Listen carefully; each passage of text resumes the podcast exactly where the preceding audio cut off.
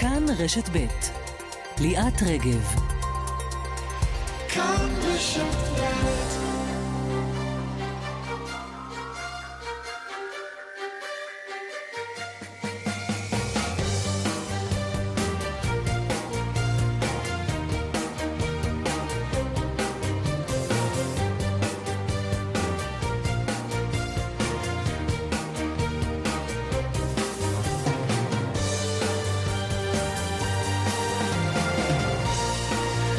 שלום לכם. עשר וחמש דקות כעת, בוקר קשה הבוקר הזה. ארבעת הנרצחים בפיגוע אתמול, דורית יחבס, הרב משה קרביצקי, לורה יצחק ומנחם יחזקאל מנוחין, יובאו למנוחות בשעות הצהריים והערב. מיד נהיה בבאר שבע, בבוקר שאחרי. עוז נוי השתחרר מהשב"כ לפני שנה. בתפקידו האחרון היה ממונה על תחום ערביי ישראל, גם על אלה שהצטרפו לדאעש, כמו המחבל הרוצח מוחמד אבו קיליאן, שהורשע בעבר בהקמת חוליה שתכננה להצטרף לדאעש בסוריה. אנחנו נשאל את עוז איך דאעש מגייס פעילים היום, עד כמה הוא פעיל בתחומי מדינת ישראל, וגם, ובעיקר, כיצד ייתכן שאדם כזה לא היה במעקב הדוק מאוד על ידי כוחות הביטחון מרגע ששוחרר מהכלא לפני שלוש שנים. פרשננו גל ברגר על התגובות ברשות הפלסטינית ועם השאלה הגדולה אם חמאס השתמש בפיגוע שכנראה לא קשור אליו בכל זאת, כדי למנף את פעיליו לפיגועים נוספים. לפני כשעה החלה עדותו של שלמה פילבר, לשעבר מנכ"ל משרד התקשורת בתיק 4000. העדות של פילבר, שהפך לעד מדינה במהלך החקירה, ניתנת למול עיניו ומבטו של יושב ראש האופוזיציה נתניהו, שהגיע הבוקר לבית המשפט המחוזי בירושלים במיוחד למתן העדות הזו, מלווה בבנו אבנר. פילבר כבר אמר מעל הדוכן הבוקר, אני אוהב את נתניהו ומעריץ אותו. רביב דרוקר ועידו באום יהיו איתנו בעניין הזה. אנחנו כאן בסדר יום של יום ראשון. מירי תושמן מיטרני, העורכת הדס בארי ושירלי וייל בהפקה. אמיר שמואלי על הביצוע הטכני. אני ליאת רגב, הפסקה קצרה וחוזרים. שלום לכתבנו בדרום, אסף פוזיילוב. שלום, ליאת. אסף, אה, נזכיר אה, שפורסמו מועדי הלוויות אה, של חלק מהנרצחים, ובוקר קשה מאוד הבוקר בבאר שבע. נכון, בוקר קשה מאוד, וגם הימים הבאים יהיו מאוד מאוד קשים, ואני מניח שגם השבועות, ואפילו החודשים הבאים יהיו מאוד מאוד קשים. יהיה מאוד מאוד קשה למחוק את ה... אפילו, אפילו אם לא למחוק, אז לפחות לטשטש, גם זה מאוד מאוד קשה, את הנזק העצום שהפיגוע הזה אה, גרם אה, כאן בדרום למערכת היחסים אה, המאוד מאוד עדינה, שספגה מכות אה, קשות עד אנושות אה, בשנה האחרונה, בכלל בחמש או בשש אה, השנים האחרונות. אה, נמצא עכשיו בבית החולים סורוקה לצד מועדי הלוויות שהולכים ומתפרסמים היום בשעות הצהריים ובשעות הערב. אז נמצאות כאן שתי פצועות מצבן בינוני, שתי נשים, אחת כבת 35, השנייה כבת 40, שנדקרו בגבן מצד אותו מחבל. אחת משתי הפצועות האלה, הילה אביסור, היא בת 40, היא הגיעה אה, למרכז הקניות הזה אתמול כדי לקנות אה, בגדים ליום ההולדת ה-40 שלה. בעלה היה שם לידה, היא ראתה את אותו אה, מחבל, אה, אבו אלגיאן, מוחמד אבו אלגיאן, דוקר אישה אחרת, היא לא הספיקה להימלט, הוא דקר גם אותה בגב, ואז היא רצה ונכנסה לרכב של בעלה ואמרה לו, תיסע, תיסע מפה. הם אפילו לא התקשרו למשטרה, הם פשוט טסו משם בשניות הראשונות, והוא בעצם הוריד את החולצה ועשה לה אה, חוסם עורקים. היא אה, אה, מאושפזת כאן. נוסף על שתי הפצועות האלה ארבעה נרצחים, לווייתו של הרב מנחם סליחה, לא הרב, של מנחם יחזקאל, בן ה-67, הוא התאמן בשעה שלוש בבית העלמין בבאר שבע. הרב, רב חב"ד, שנרצח היום, התאמן בשעה שבע, הרב משה קרביצקי, ושתי הלוויות האחרות של אורה יצחק ושל דוריס יחבס התקיימו היום בשעה שתיים ושלוש אה, בצהריים, ודווקא ביום הזה שמדברים בעצם על, על המשך אה, היחסים אה, שהתקיימו כאן אה, בנגב אה, בין היהודים אה, לבדואים, צריך לדבר גם על הפיגוע הבא, שמאוד יכול להיות שיתקיים, אולי אפילו חלילה, אבל אולי אפילו בזמן הקרוב.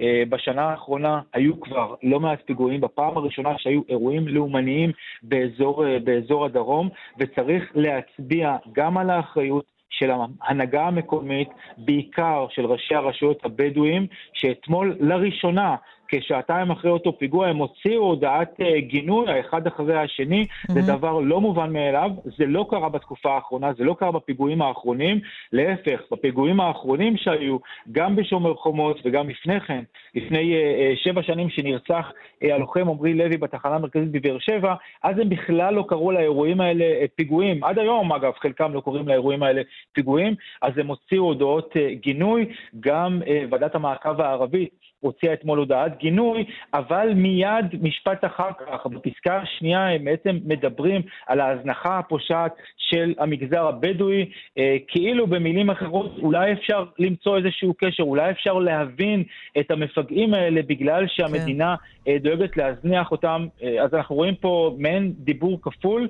אה, ולא רק מהם, אנחנו גם, דברים שדיווחנו כאן, אנחנו רואים את ראשי המגזר הבדואי, המנהיגים, שנפגשים עם אנשים שהורשעו בטרור, כמו למשל אה, השייח' ראאד סלאח, פגשו אותו, חיבקו אותו ונשקו אותו, ראש, אה, אה, ראש עיריית רהט למשל, וסגנו, וראש מועצה אחרת אל-קסום, ואמרו דברים שאפשר בהחלט להבין, חלקם אמרו דברים שממש אפשר להבין, כמו הסתה, למשל שמדינת ישראל היא מדינה שגזלה את כל אדמות הפלסטינים, וכשאומרים את זה ליד ראאד סלאח, או כשמחבקים ומנשקים אותו מיד אחרי שהוא משתחרר מה... מהכלא על הסתה לטרור, בהחלט יש פה אימפקט, הציבור שלהם רואה את זה, וזה עם, אה, אה, לצד דברים אחרים אה, קשים הרבה יותר, שאומרים אחרי ההתפרעויות בנגב, אחרי נטיות קק"ל, אותן התפרעויות אלימות, אה, בחלקן אפילו אנטישמיות וטרוריסטיות, אומר למשל סגן ראש עיריית רהט, הצעירים אמרו את דברם, אומרת אה, פרופסורית באוניברסיטה העברית, חברת ועדת המעקב שהתראיינה כאן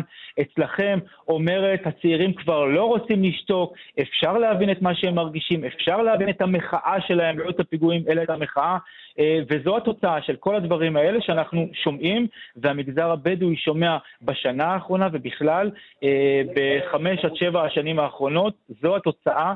אה, של ההקצנה הזאת, ואני מאוד מאוד חושש באמת מהפיגועים האחרים שיהיו, או במה שיקרה כאן בנגב, במבצע הבא בעזה, כן. אחרי שכבר עשו פיגועים, אחרי שכבר היה אפילו ירי חי כן. לעבר יהודי.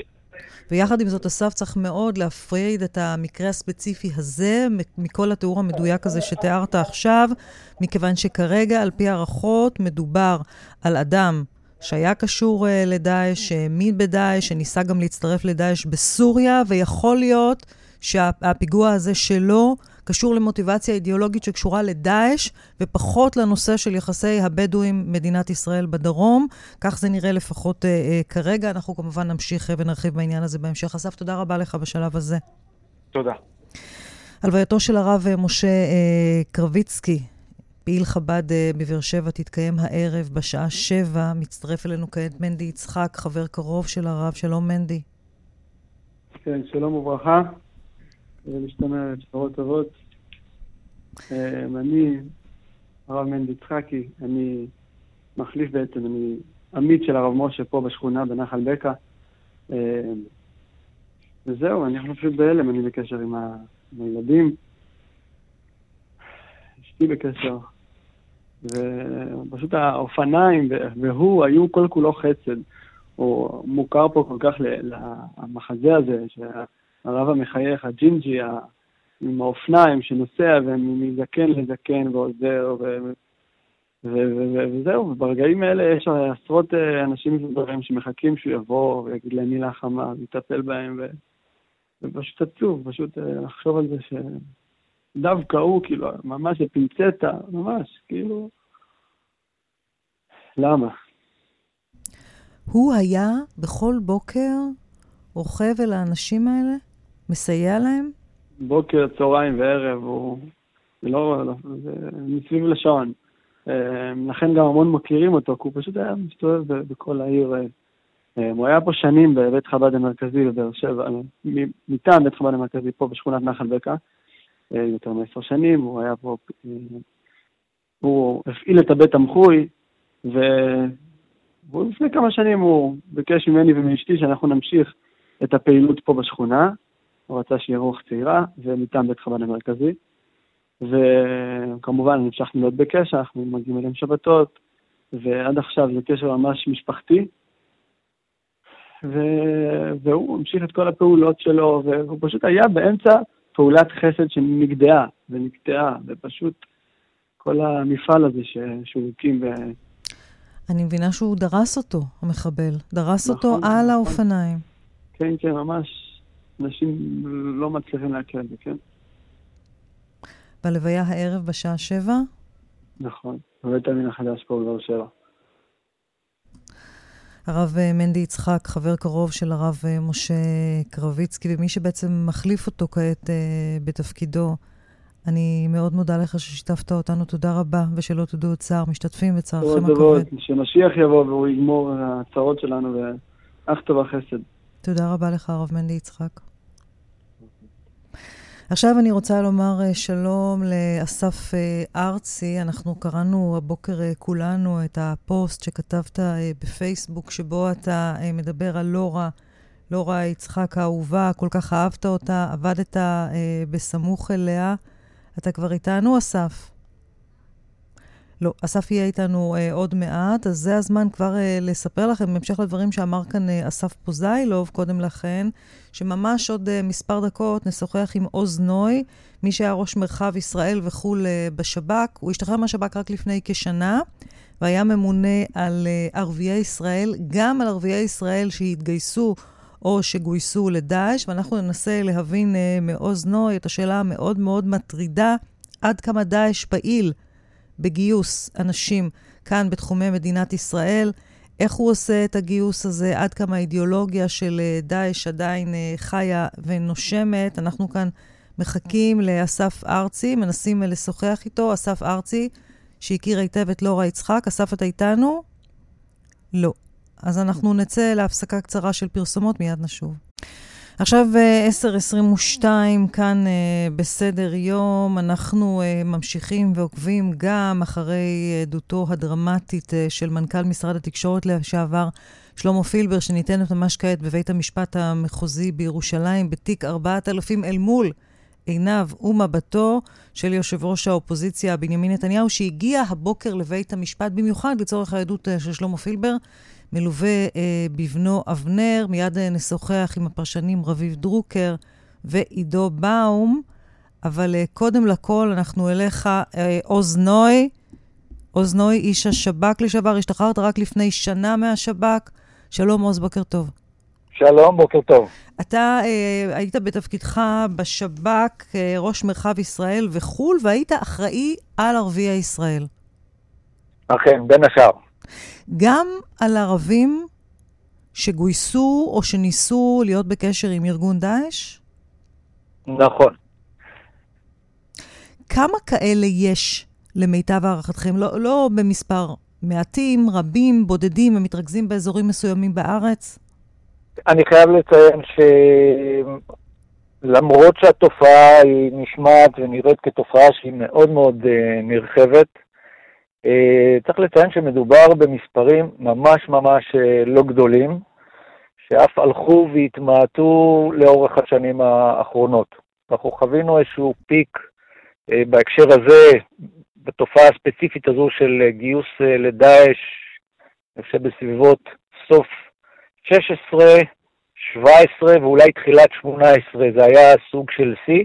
אני מדבר על מספר עשרות. עוז, בוא תישאר איתי על הקו, בבקשה. כן, אני איתך. תישאר איתי על הקו, אנחנו עושים הפסקה קצרה ואנחנו נשוב אליך, מכיוון okay. אוקיי. שמצטרף אלינו כעת אה, ישראל אוזן, פרמדיק מד"א, שהוא גם אחיינה של דוריס יחבס שנרצחה אתמול בפיגוע, והוא מגלה אתמול שהוא מגיע לזירה, שהוא בעצם מטפל בדודה שלו. שלום ישראל. שלום. קודם כל, אנחנו משתתפים בצערכם הכבד. תודה רבה. איזה אירוע קשה עבורך אתמול. כן, זה היה אירוע מאוד מורכב. הגענו לשם בתור uh, צוות של מד"א בניידת טיפול נמרץ. פרקנו מהרכב, ישר זיהינו בחורה שוכבת מול החנות של הבגדים, הגענו אליה, הרמנו מעליה את הבד השחור שם שהיה, ואחרי מספר בדיקות שעשינו, זיהיתי, ש... זיהיתי שזאת מישהו שאני מכיר. לקח לי דקה-שתיים לעכל שמדובר בדודה שלי, אחות של אימא שלי. אחרי, ש... אחרי שהורדתי לה את המסכת פאף שהיה עליה על, ה... על הפנים, גיליתי שלצערי שזאת מישהו, מישהו מהמשפחה שלי, אחות של אימא. לצערי לא היה הרבה מה לעשות איתה ופשוט לקבוע את מותה בשטח. זה נשמע לי, זאת נשמע לי חוויה כל כך קשה. להגיע כן. לשטח, לטפל בפצועה כשיש מסכה על פניה, אתה חושש שמדובר בדוריס, אתה מוריד את המסכה. אני מוריד את המסכה ש... ואני מגלה שזאת דודה שלי, ובאותו רגע אה, אה, אספתי את עצמי, כי זה חלק מהעבודה שלנו, אה, עשיתי את הסוויץ' של 360 מעלות במוח, הבנתי שאנחנו חייבים לטפל בה, אבל לצערי אחרי מספר בדיקות שעשינו, היא הייתה ללא דופק, ללא, ללא נשימה, ונאלצנו לקבוע את מותה בשטח. אחרי מספר דקות, מאחוריי רץ בעלה אליי. שאל אותי וצרח, ישראל, איפה דוריס, איפה דוריס, איפה דוריס. אני ישר התאפסתי על עצמי, הבנתי שזה אירוע מורכב, שזה מישהי מהמשפחה שלנו. בלמתי אותו, לא, לא, לא נתתי לו להתקרב אליה, שלא יראה את, ה, את, את המראה המזעזע, מה שאני ראיתי. פשוט הדפתי אותו, הסברתי לו, ופשוט זה היה מזעזע מאוד. למי עשית את שיחת הטלפון הראשונה אחרי שאתה עובר חוויה כזו? אני לא הצלחתי, אני לא הצלחתי לדבר uh, בטלפון. התקשרו אליי המשפחה ו- וחברים, פשוט לא, לא, לא הצלחתי. לא הצלחת לדבר. לא. למה? הייתי ממוקם כן. במקום, מה שהיה לי יותר חשוב, אחרי שקבענו את מותה, זה יותר... אה, לתמוך אה, בבעלה שהוא גם אה, דוד שלי, שזה היה הכי חשוב. למה הוא, איך הוא הגיע לזירה כל כך מהר? הוא היה שם או שמישהו התקשר אליו? הסיפור הוא כזה, הטלפון שלה צלצל ממה שהבנתי מהבן שלו, שמישהו ענה, ענה לשיחה ואמר לו שמישהו דקר את אמא שלך ותבוא מהר לכאן. התקשרו לבן שלה, מהטלפון שלה. אה, זהו, הבן שלה התקשר אליה, ו- ואיזה אזרח ענה לו. ענה לו ואמר לו, תקשיב, אה, אימא שלך שוכבת כאן על הרצפה, דקורה, תגיע מהר לפה. ההוא מה עשה? התקשר לאבא שלו. שלו. אז אבא שלו עובד בשב"ס, הגיע מהר אה, לזירה, ו- ובאינסטינקט הוא בא אליי, כי אני איש, אנחנו משפחה והוא מכיר אותי. אז הוא בא אליי והוא צרח לי, איפה דוריס, איפה דוריס, איפה דוריס? אמרתי לו, בלמתי אותו, אמרתי לו, אל תתקרב, אל תראה. לצערנו, המצב אה, לא פשוט, אנחנו כבר אה, נעדכן אותך מה קורה הלאה. והוא הבין, תוך כדי שיחה שלי, הוא הבין שהיא, שהיא כבר, אה, היא לא בחיים. ישראל, מה עשית אחר כך? נסעת לבית של דוריס? כן, אני, אני לקחתי את, ה, את הרכב שלה, החזרתי אותו אה, לבית שלה, ושם הייתי עם המשפחה, עם סבא שלי, עם סבתא שלי, עם אמא שלי, וכל המשפחה, תמכתי בהם, אני עוזר להם עד עכשיו. אה, אמור להיות גם היום הלוויה, אחר הצהריים, אז אה, אני עוזר להם בכל מה שצריך, כן. ספר לנו על דוריס. דוריס, דוריס הייתה כמו, כמו אימא. היא הייתה יודעת וזוכרת את כל התאריכי לידה של כל המשפחה. של כל הנכדים, של כל הנינים, של כל האחים שלה. אין, אה, כל יום שישי הייתה שולחת לנו שבת שלום, אה, וזה אצלי גם אה, אה, מתועד בתוך הוואטסאפ, אין יום שישי שלא הייתה שולחת לנו שבת שלום. אני, אני הייתי אה, כמו, אה, כמו, אה, כמו הרופא שלה, כל שאלה שהיה לה מבחינה רפואית, הייתה שואלת אותי, הייתה מתייעצת איתי, הייתי עונה לה, הייתי מכוון אותה. ואתמול כשעמדתי אה, מולה, אמרתי לה, דוריס, לצערי הפעם לא, לא הצלחתי לעזור לך, אני מאוד מצטער. זה, זה, זה באמת, זה היה אירוע מאוד uh, כואב באותו רגע. ישראל עוזן, אחיינה של אה, דוריס יחבס, שגם טיפל בדוריס uh, בזירת uh, האירוע. אני מאוד מודה לך, משתתפת בצערכם הכבד. הלוויה היום בשתיים?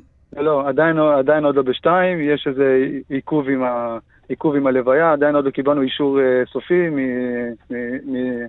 מאבו כביר, לשחרר אותה. תודה רבה לך, ישראל, ששיתפת אותנו. תודה רבה. זה קשה. כן. טוב, אנחנו במעבר חד חוזרים אליך, אה, עוז נוי. נזכיר, עד לפני שנה ראש מרחב ישראל וחו"ל בשב"כ, היית ממונה על ערביי ישראל, גם על אלה אה, שהתגייסו לדאעש או שניסו להיות בקשרים עם דאעש, ואמרת, הספקת להגיד לי קודם לכן, שהמספר קטן יותר ממה שנדמה לנו, נכון? אה, נכון, אבל אני חייב אה, להתייחס לתיאור המצמרר ששמענו עכשיו, אה, אי אפשר שלא לאחל החלמה לשתי הפצועות ותנחומים למשפחות ארבעת הנרצחים. ושוב במעבר חד, אכן התופעה היא הרבה יותר מצומצמת מכפי שנדמה בציבור ובתקשורת. מדובר בבודדים עד עשרות בודדות אה, מאוד, וכפי שציינתי קודם לכן, לפחות בשנים האחרונות, הפיק של התופעה אה, בערביי ישראל, ולא רק, גם בערביי אה, הגדה, היה איזשהו בסוף 16, 17 ואולי אפילו תחילת 18, ומאז אנחנו חווים, חווים ירידה, ירידה לא מבוטלת. אה, שנובעת מכל מיני גורמים, גם בגלל אה, מצב הצבירה של, אה, של דאעש, אבל זו לא הסיבה היחידה. יש כמובן עוד סיבות, אם יורשה לי, גם הסיכולים הנחוצים שביצענו ועוד, כהנה וכהנה. אבל בסופו של דבר אנחנו מגיעים לסיטואציה שהתופעה היא מאוד מאוד מצומצמת, גם אם כל אירוע בדיד כזה מקבל תהודה מאוד, אה, מאוד נרחבת. על פי הידוע לכם, ואתה כאמור היית בשב"כ עד uh, לפני שנה, עד כמה דאעש עושה ניסיונות, גם היום, לגייס פעילים כאן בתחומי מדינת ישראל? תראי, רוב, צריך לציין שברוב התופעות שאנחנו נתקלנו בהן, מדובר, נקרא לזה גיוס פסיבי מבחינת דאעש.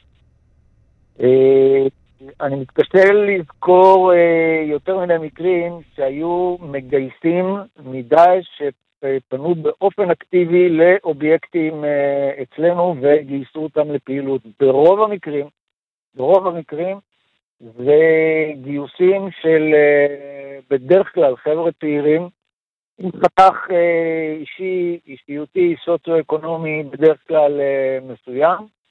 שנחשפים לתכנים באינטרנט, ברשתות החברתיות השונות, בכל מיני קבוצות שונות ומשונות, אה, מביעים הזדהות ומתחילים איזשהו שלב של אה, דרדור אה, לקראת, לקראת פעילות. זאת התופעה היותר נרחבת. זאת אומרת, בעצם מדובר באנשים שבעצמם, במוטיבציה שלהם, רוצים ליצור אה, די, אה, קשר עם דאעש.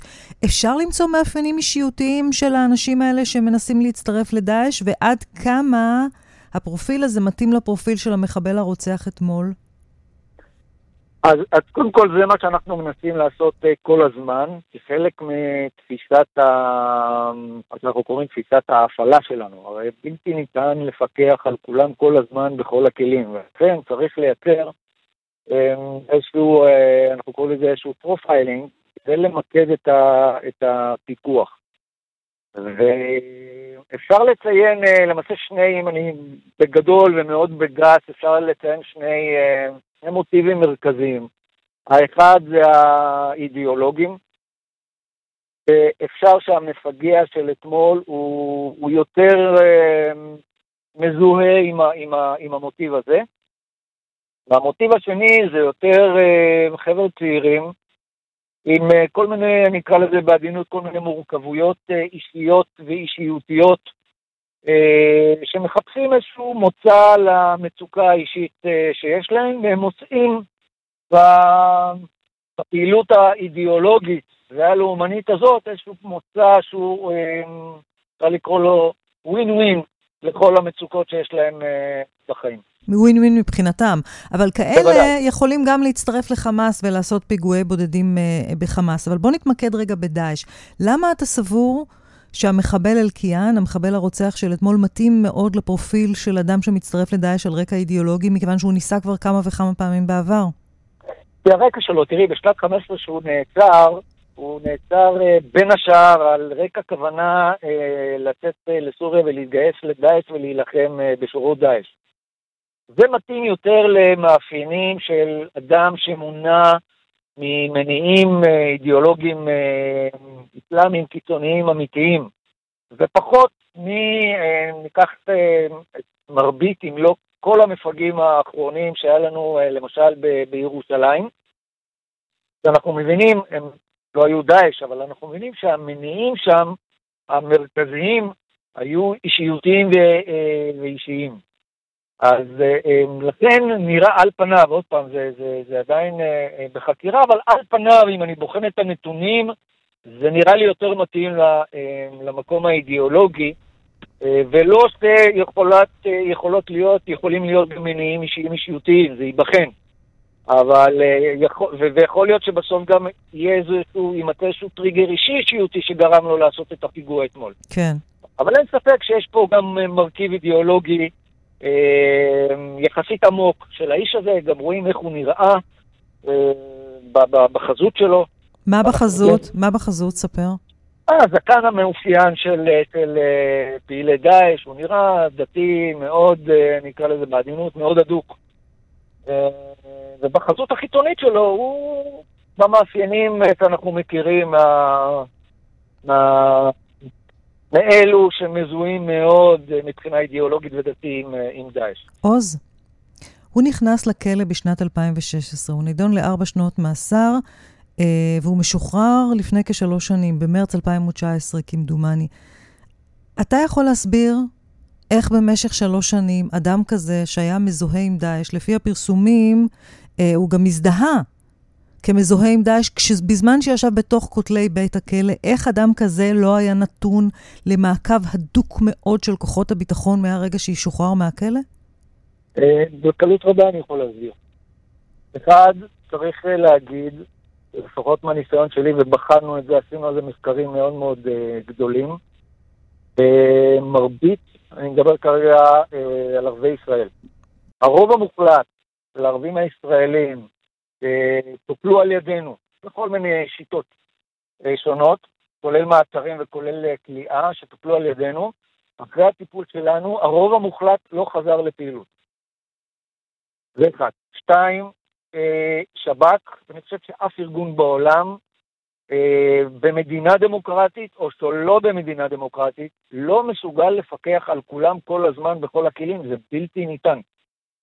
לכן יש איזשהו, אה, איזשהו אה, רף מינימום מסוים של אה, סימנים מעידים של אה, אובייקט, אה, וזה שהוא לא פוקח ברמה מקסימלית, זה לא אומר שהוא לא פוקח בכלל, או זה לא אומר שהוא לא היה תחת הרדאר.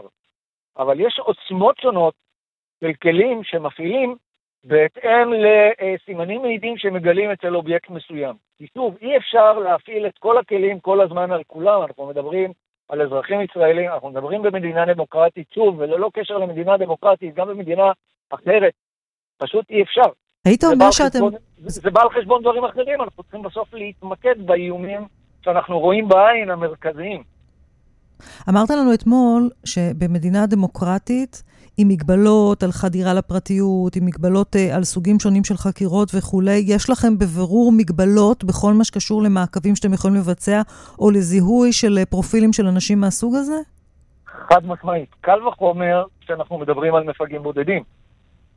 כל מה שאמרתי כרגע הוא, הוא מורכב, אה, סבוך ו- ונתון ללא מעט אה, דילמות אה, מקצועיות, וכשאנחנו מדברים על מפגעים בודדים, כפי שמסתמן גם ב- במקרה אה, המדובר, זה אה, עוד הרבה יותר מורכב אה, אה, ומסובך. למה? כי בסוף אה, המשמעות היא שצריך לשבת בנשמה וב, ובמוח של כל אחד ואחד, וזה פוטנציאלי, כדי להבין אה, על איזה צד הוא קם בבוקר ו, ומה הוא מתכוון לעשות. כי בסוף זה הוא עם עצמו, ברוב המוחלט של, ה, אה, של המקרים. כן, וגם יש... ש- כן. וכמובן שזה בלתי ניתן לעשות את, ה, את הדבר הזה. וצריך להגיד עוד מילה, עם כל הצער, אה, קודם כל אנחנו, עם כל הצער שאנחנו חווים בפיגועים, בטח בפיגוע עם, עם תוצאות מאוד מאוד קשות, אה, כמו הפיגוע הזה. אגב, המאפיינים לא חריגים, התוצאות אה, חריגות מאוד. צריך להגיד שיש עוד הרבה מאוד סיכולים שלא רואים. זאת אומרת, אנחנו חווים רק את הפיגועים עצמם, אבל ברקע מתבצעים כל הזמן, כל הזמן סיכולים ורבים מאוד, ולשמחתי הרבה עדיין אנחנו חווים רק חלק קטן, מצער מאוד, אבל אנחנו עדיין חווים רק חלק קטן מאוד מהפוטנציאל האלים הקיים ושמתממש בסופו של דבר. יש גם סיכולים, אם, אם, אם אפשר לעשות את ההבחנה הזו, אם עושים את ההבחנה הזו, יש גם סיכולים שאנחנו כמובן לא שומעים עליהם, גם של ניסיונות לפיגוע של אנשים שמזוהים עם דאעש, שמנסים לבצע פיגועים על רקע של אידיאולוגיה של דאעש, לא של חמאס? חד משמעית, כל הזמן. סיכ- אמרתי קודם, אנחנו מבצעים סיכולים בכל מיני שיטות. החל מכל מיני, אנחנו קוראים לזה אה, שיחות, אה, שיחות אזהרה. ברגע שאנחנו רואים שמישהו שהוא אה, מתחיל את שלב הדרדור, בטח אם מדובר בחבר'ה צעירים, שאנחנו לא רוצים מיד להפעיל להם את כל הכלים ה... כן, אבל אני רוצה. אני רוצה בשיחה הזו דווקא להתמקד על דאעש, ממש להתמקד. אני מדבר על דאעש, אני, אני מדבר על דאעש כרגע. אך ורק דאעש, אגב, המקרים האחרים של אה, חמאס, אה, של הארגונים הממוסדים, זה הרבה יותר קל. אני- מבחינה, כן. מבחינתנו, מבחינה מקצועית, כי אני- זה, זה מתנהג אחרת. כן, אני רוצה לשאול הבודדים כן. מול דאעש זה הרבה יותר מורכב. אני מדבר אך ורק על דאעש. אני רוצה ממש לשאול אותך לסיום לגבי משפחת אלקיעאן, שרבים מאנשיה מתנערים אתמול מה, מהקשר למחבל הזה, אומרים הוא, הוא פעל, אה, אה, זה עניין שלו, הוא פעל על רקע אידיאולוגי שלו. צריך לזכור שדוד שלו, שהיה רופא בסורוקה, נסע לסוריה כדי להצטרף ללחימה של דאעש, ו- ונהרג שם במסגרת הלחימה. מה אתם בשב"כ יודעים עליו ועל דוד שלו? אני, אני באופן אישי לא, אה, לא מכיר פרטים אה, שאני יכול לספר על, ה, על הדוד. אה, מה שאני יודע על, אה, על המפגע עצמו זה מה, ש, מה, שציינתי, מה שציינתי קודם, שעל פניו נראה שמדובר אה, באיש אידיאולוגי. אה, וגם אם יש עוד כמה דמויות במשפחת אלקיעאן שעשו אה, אה, מעשים כאלה ואחרים, או היו עוד אירועים שאנחנו מכירים אה, מול משפחת אלקיעאן, זה עדיין לא אומר שכל משפחת או כל חמולת או כל שבט אלקיעאן הוא, אה, הוא שבט אה, סורר ושהוא, אה, אה, יש לו כוונות לבצע אה, פעילות, אה, פעילות לאומנית או אפילו פעילות אה, טרור. עדיין צריך לציין, מדובר בתופעה של בודדים גם בתוך. השבט הזה. אוקיי. לכן לא נכון יהיה להכליל את כל, ה, את כל, ה, את כל המשפחה או את כל השבט, בוודאי. כן. אה, בטח ובטח אם אנחנו מבינים בסופו של דבר שמדובר במפגע בודד. כן. אה, עוז, אנחנו נעצור כאן, אני מאוד מודה לך. עוז נוי, לשעבר ראש מרחב ישראל וחו"ל בשב"כ, תודה רבה לך. תודה רבה. עכשיו אנחנו איתך, אה, גל אה, ברגר, ראש אה, תחום אה, פלסטינים. נמשיך אולי נדבר על דאעש ועל הנוכחות שלו אצל הפלסטינים בגדה ובעזה. שלום, גל, בוקר טוב. שלום ליאת, בוקר אור. כן.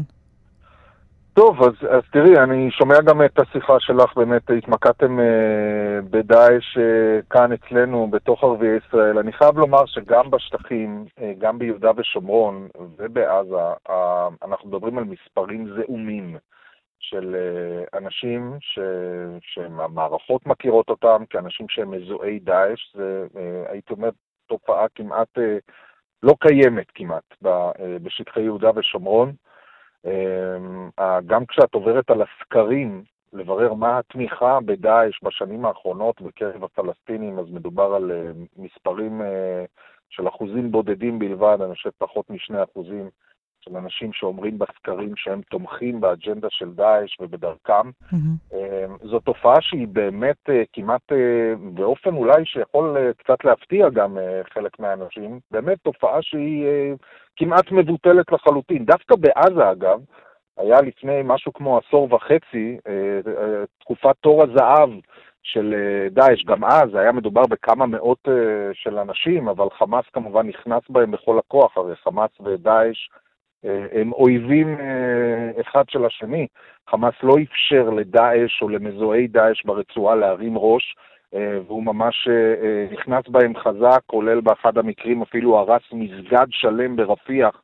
שהם ניסו להקים שם איזה אמירות מקומית, הרס אותו על יושביו, כל, כל הקבוצה של דאעש שהייתה שם נהרגה באותו, אה, באותו אירוע, ומאז באמת אנחנו רואים שהתופעה הזו של דאעש בשטחים היא כמעט לא קיימת. כן היו, כן היו מעצרים גם של שב"כ וגם של מנגנוני הביטחון הפלסטינים לאורך השנים, של פעיל פה, פעיל שם, כאלה שהזדהו עם דאעש, כאלה ששמעו אה, אה, על דאעש באינטרנט וניסו לחקות את דרכם גם בשטחים, אבל הלחץ הכבד שהופעל בעיקר על ידי מנגנוני הביטחון של הרשות ביהודה ושומרון, ומנגנוני הביטחון של חמאס בעזה כן. הביא לכיסוח דשא של התופעה הזאת uh, כמעט לחלוטין, שאנחנו יודעים אגב שדאעש בכל מקום בעולם uh, מרבה לשגשג במקומות שאין בהם משילות ביטחונית כל כך, uh, כל כך גבוהה, ברגע שמערכות הביטחון או כוחות הביטחון המקומיים שמים על זה דגש ונכנסים חזק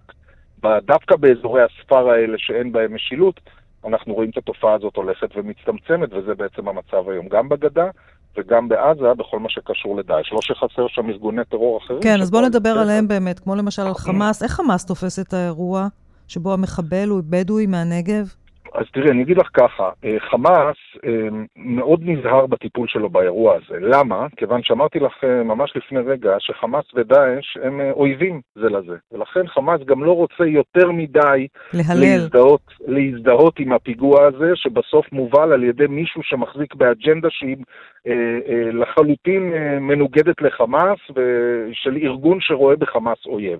ולכן חמאס מאוד נזהר. מצד שני, האירוע הזה, תופס, אה, נופל לחמאס אה, כפרי בשל, תופס אותו בעיתוי מצוין מבחינתו, כיוון שחמאס ערב רמדאן אה, מנסה עכשיו לחמם את השטח, אנחנו רואים את זה כבר כמה שבועות, בכל מיני ערוצים ובמכונת תעמולה מאוד מסיבית, והנה בא הפיגוע הזה, שנכון, עושה אותו מישהו שהוא מצד אחד מזוהה דאעש, וזה פחות נוח לחמאס ופחות מתאים לחמאס, אבל מצד שני עושה אותו מישהו שהוא ערבי ישראלי. ולא אה, מישהו שמגיע עכשיו מהשטחים אה, או ממזרח ירושלים. ומבחינת חמאס, זה בדיוק, העובדה הזאת שהמחבל במקרה הזה הוא ערבי ישראלי, בדואי מהנגב, זה משרת אג'נדה אחרת של חמאס, אג'נדה שהוא מימש והילל אותה בשומר החומות לפני שנה, אג'נדה שמדברת על חיבור הגזרות, mm-hmm. שהעם הפלסטיני הוא אחד, שאין קו ירוק שחוצה אה, בין עם פלסטיני אחד לעם פלסטיני שתיים, הם כולם אותו עם, גם ערביי ישראל וגם עזה וגם הגדה, זאת התפיסה שחמאס מנסה לקבע בתודעה, וכשיש מערכה מול האויב, שזה ישראל, אז כל הגזרות ביחד מתחברות, גם ערביי ישראל, גם עזה, גם הגדה, ובהיבט הזה, העובדה שהמחבל הוא ערבי ישראלי, העובדה הזו מאוד משרתת את תיאוריית חיבור הגזרות של חמאס, ועל כך הוא מעודד מאוד ועל כך הוא שמח, ולכן הוא גם הוציא את הודעות הברכה אתמול מאוד מאוד חשוב לו להגיד שמדובר בלוחם פלסטיני מהנגב, ופלסטיני ככל הפלסטינים, לא ערבי ישראלי, הרי זה לא קיים בלקסיקון שלהם, ולכן חמאס מעודד מהאירוע הזה, משבח את האירוע הזה, רואה בו אה, רוח גבית לתיאוריית חיבור הגזרות, אבל לא מה שנקרא אה, אה, מגזים או מפריז בחגיגות, כיוון שבסוף מדובר אה, במחבל שבא מבית מדרשו של אויבו של חמאס, שזה ארגון דאעש. וכל זה קורה על רקע המתיחות הכללית ערב הרמדאן, גל. כן, אנחנו, אה, זה מה שנקרא ההקשר הכללי. תראי, עוד פעם, אה, כשאנחנו בוחנים את, רצף הפיגועים, את צבר הפיגועים, שמתחילת החודש הזה לפחות, אז את באמת ראית שרוב המפגעים הם באים ממזרח ירושלים. אמ, ו- ו- ו- וזה חלק מה שנקרא מהמתיחות הכללית, שכל המערכות דרוכות לקראת רמדאן, שהנה אוטוטו מי יודע מה יקרה בעוד עשרה ימים כשרמדאן יתחיל, אולי יהיו גורמים כאלה ואחרים שבאמת ינסו לנצל את זה, חמאס ואחרים, אה, שינסו אה, לנצל את זה לטובת הידרדרות ביטחונית והסלמה, אה, כפי שראינו גם בשנים קודמות סביב רמדאן, מה גם שהשנה רמדאן חופף את פסח וחול המועד פסח. אה, שזה אומר עליית יהודים להר הבית, וזה לכשעצמו מתסיס אה, גורמי, גורמים שונים בזירה הפלסטינית. אז כן, יש מתיחות, האירוע הזה מגיע תוך כדי מתיחות אה, לקראת רמדאן, וזו גם הסיבה שבשבוע הבא אמור לבוא לכאן המלך הירדני, מתוך תקווה שהוא אולי יצליח להרגיע, את הש... אם לא את השטח, אז לפחות להרגיע ולרסן את ההנהגה הפלסטינית שלא תת... של הרשות, אני מדבר, לא של חמאס, את הנהגת הרשות הפלסטינית, אבו מאזן וחבריו, להרגיע אותם ולהגיד להם, חבר'ה, תורידו עכשיו טונים, בואו לא נחמם את האווירה, בואו לא ניתן, אה, אה, אה, ניתן דרור לכל הסיסמאות שאתם רגילים לתת בימים כבשגרה, כיוון שעכשיו אנחנו צריכים רגיעה בשטח, זו הסיבה שהמלך עבדאללה מגיע לכאן. אגב, אם את מסתכלת Mm-hmm. על איך התייחסה הרשות הפלסטינית כן, לפיגוע הזה שהיה אתמול, בשורה אז גם. כמובן גינוי רשמי אין, גינוי רשמי ופומבי אין. הם כן העבירו בצינורות הרשמיים, במסרים שהם העבירו לבכירים ישראלים שמביעים צער על הפיגוע, אבל אז ראינו בפייסבוק של הרשות הפלסטינית, בפייסבוק של הטלוויזיה הפלסטינית הרשמית, אה, הודעה עם תמונה גדולה של המחבל מאתמול שמכתירה אותו בתואר שהיד, אה, שזה מינוח אה, ששמור אה, בין השאר למחבלים שאין הסתייגות מהמעשה שלהם. אז אה, אה, פיו וליבם אינו שווה, אה, וכלפי חוץ הרשות משדרת, אה, אם נסתכל על הפייסבוק שלה, איזושהי סוג של תמיכה או אהדה כלפי המעשה, Mhm. היא לא מגנה רשמית. מאחורי הקלעים בערוצים הרשמיים הם מעבירים מסרים לבכירים אה, ישראלים שהם מביעים צער ומדובר בפיגוע קשה וכואב. כל אחד שיחליט על פי מה הוא הולך, על פי מה שהרשות עושה כלפי חוץ, או מה שהיא מדברת פנימה אל תוך הבית. גל, תודה רבה לך. תודה. פרסומת. אנחנו ממש לפני הסיום השעה עם כתבנו אמוץ שפירא, שעוקב אחרי עדותו של שלמה פילבר בבית המשפט המחוזי בירושלים בתיק 4000. אמוץ, ממש בחמישים שניות שנותרו לנו, בעצם רגע מאוד משמעותי בעדות של פילבר. נכון, כאשר אה, פילבר מספר על הפגישה, אמנם קצרה, אבל כנראה משמעותית בינו לבין נתניהו, כאשר הוא, לאחר שהוא מונה להיות מנכ"ל משרד אה, התקשורת, והוא מספר, זה היה עשר דקות, אולי רבע שעה, אבל שימי לב לנקודה הזו. קמתי ללכת, ואז כשהוא אה, נעמד, אני זוכר את זה כזיכרון צילומי, הוא אמר לי, הוא מתכוון כאן לנתניהו, הוא אמר לי, אלוביץ' פנה אליי ואמר לי שיש לו בעיות עם המשרד, חברת ייעוץ שעשתה טעות, או לא זוכר בדיוק את המילה, כך הוא אומר, "ק- קבעה מחירים לא נכונים, כן. תבדוק את זה, אל תעצור את התחרות, אבל תראה אם אתה יכול למתן את המחירים, וזה בהחלט נקודה ראשונה שבה מחבר אה, פילבר את אה, אה, נתניהו כן. לאלוביץ'. כן, אנחנו נשוב אליך מיד אחרי חדשות השעה 11 עם עוד פרטים על העדות הדרמטית הזו של שלמה פילבר בבית המשפט. גם עידו באום ורביב דרוקר יהיו איתנו, וכמובן, המשך העדכונים אחרי הפיגוע הקשה בבאר שבע, אחרי 11.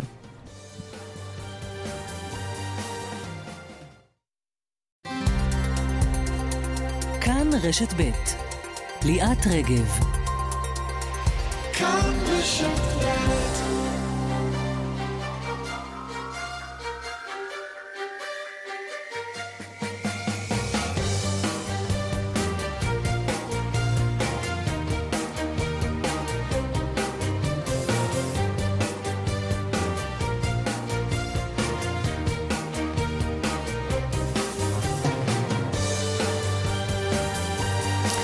שוב שלום לכם, 11 ו-5 דקות כאן בסדר יום. אנחנו שבים לבית המשפט המחוזי בירושלים, בעיצומה של העדות הדרמטית של מנכ"ל משרד התקשורת לשעבר שלמה פילבר, שהפך לעד מדינה במהלך החקירות אה, בתיק 4000.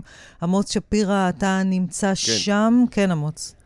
כן, שלום אה, שוב אה, ליאת, ואנחנו ככה, בואי, בואי נדבר על, באמת על הנקודה היותר דרמטית עכשיו בעדות של מר פילבר.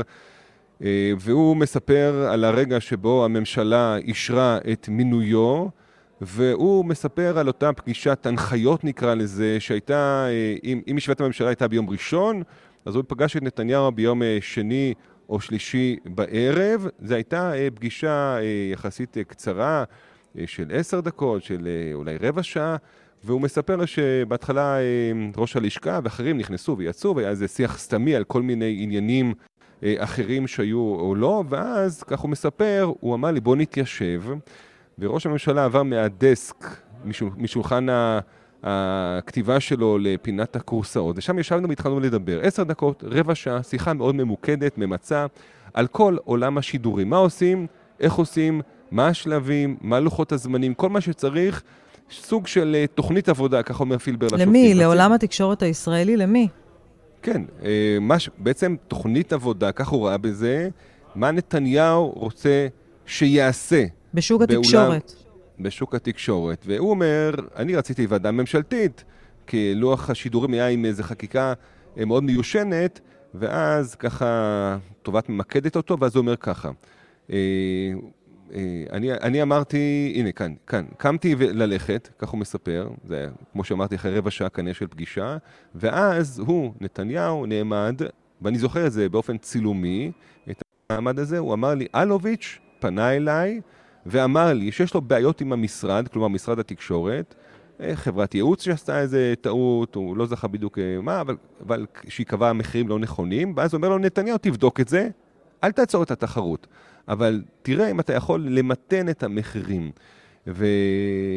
והוא אמר, יש, את, ככה הוא מעיד על, שנתניהו אמר לו, שהוא אמר אה, שיש גם את סוגיית הטלפוניה, והוסיף את סוגיית המיזוג בין בזק ל-yes, ואז נפרדנו לשלום. מה מה זה אה, הוסיף? רק. אמר שיש סוגיה כזו על הפרק, כן, או אמר משהו כן. בעניינה? כן, לפי מה שכותבת לנו ורד פלדמן מהאולם עצמו, כן, זה בעצם איזה נקודות שנתניהו ככה בראשי הפרקים נותן לו. אבל רגע, אבל בוא נזכיר, ש- כן, שהוא אומר את הדברים האלה שיש כאן את בהקשר... החיבור. בדיוק. בוא. בדיוק, הוא עושה פה חיבור, נתניהו עושה בפניו חיבור ל- לאלוביץ', כי אלוביץ', הוא אומר, לך, איך הוא אמר?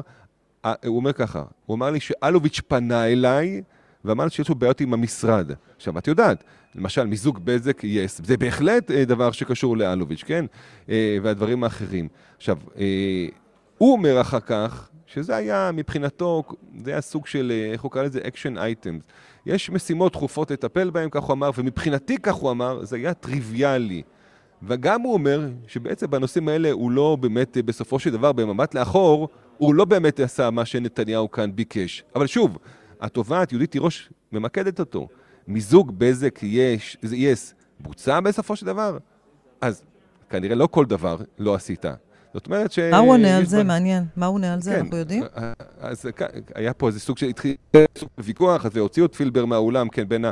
אז ככה יש, זה- יש פה, זה, זה נעצר הנקודה הזאת, אבל שוב, למה זה נהיה מעניין? כי פה, פעם הראשונה, חיבור, חיבור בין אה, בקשה של אלוביץ' כן. לבין הנחיה, כן, זה לא בדיוק הנחיה, אבל כן. כן, אפשר להגיד, זה כן הנחיה, אבל זה בראשי, הנחיה בראשי פרקים. כן. אבל פילבר עצמו כאילו אומר בדיעבד, זה היה טריוויאלי, טריוויאלי בעיניי, גם לא ביצעתי כל כך את כל, את כל הדברים שהוא אמר לי. אז זה כן.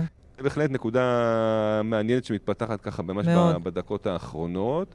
קודם לכן, אם אנחנו רוצים לחזור קצת אה, למה שהיה עוד לפני כן, אז ראינו כאן אה, באמת, אה, זה התחיל קצת אחרי השעה תשע, עם רקע אישי קודם כל לבקשת השופטים, שהוא יספר קצת על עצמו, אחר כך על הקשר שלו עם נתניהו, שאמר שהוא היה מושא להערצתו, כן, הוא אהב אותו, בהחלט, זה דבר שהוא לא, לא מכחיש. הוא גם, היה פה איזו נקודה מאוד מעניינת, ש... שהוא דיבר על איזה אס.אם.אס שניר חפץ שלח לו, והוא שלח ל, ל, לחפץ אה, לקראת המינוי שלו.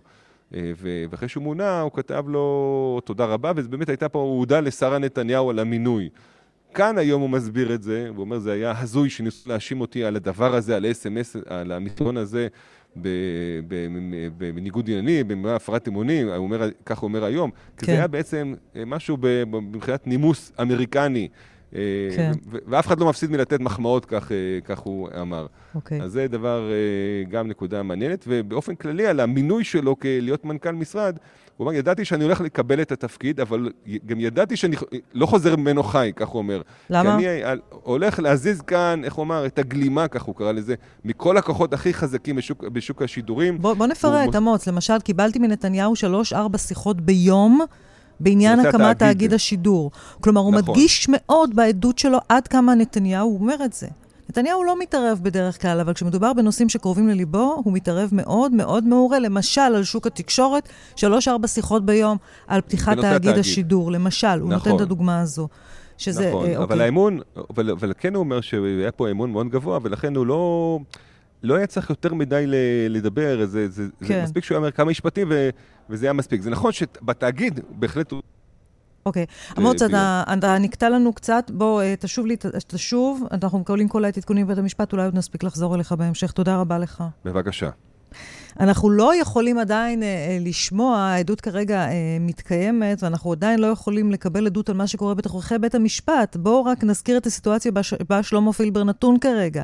הוא מעיד אה, כנגד אדם, כעד מטעם התביעה, כנגד אדם שלפני אה, שעתיים הוא אמר שהוא אוהב ומעריץ בנימין נתניהו, שהגיע לבית המשפט, יושב ראש האופוזיציה הגיע, ארבעה חודשים הוא לא היה בבית המשפט, הוא היה רק ביום הראשון של העדות של עד המדינה הקודם, של ניר חפץ, הגיע לבית המשפט, יושב עם בנו אבנר, מאוד ייתכן שהוא נועץ מבטים בשלמה פילבר לכל אורך העדות. כלומר, אפשר רק לדמיין את הסיטואציה שקורית כעת בבית המשפט. העדויות על כך יצאו בוודאי מאוחר יותר כשאנחנו נקבל את הפרטים שמוסר שלמה פילבר, אבל מאוד יכול להיות שזה מה שקורה שם.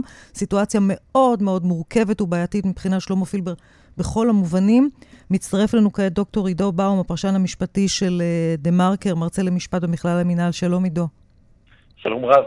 סביר להניח שזה מה שקורה שם, נכון? מבחינת יחסי הגומלין נתניהו-פילבר. הוא לא סתם הגיע הבוקר לבית המשפט. נכון, אה, למעשה נתניהו הרי ביקש שחרור מ- מרוב הדיונים וגם קיבל, ולכן אה, זה, זה כשלעצמו עוזר לנו להבין מה חשוב לנתניהו וגם אה, מה הנוכחות שלו אמורה לייצר.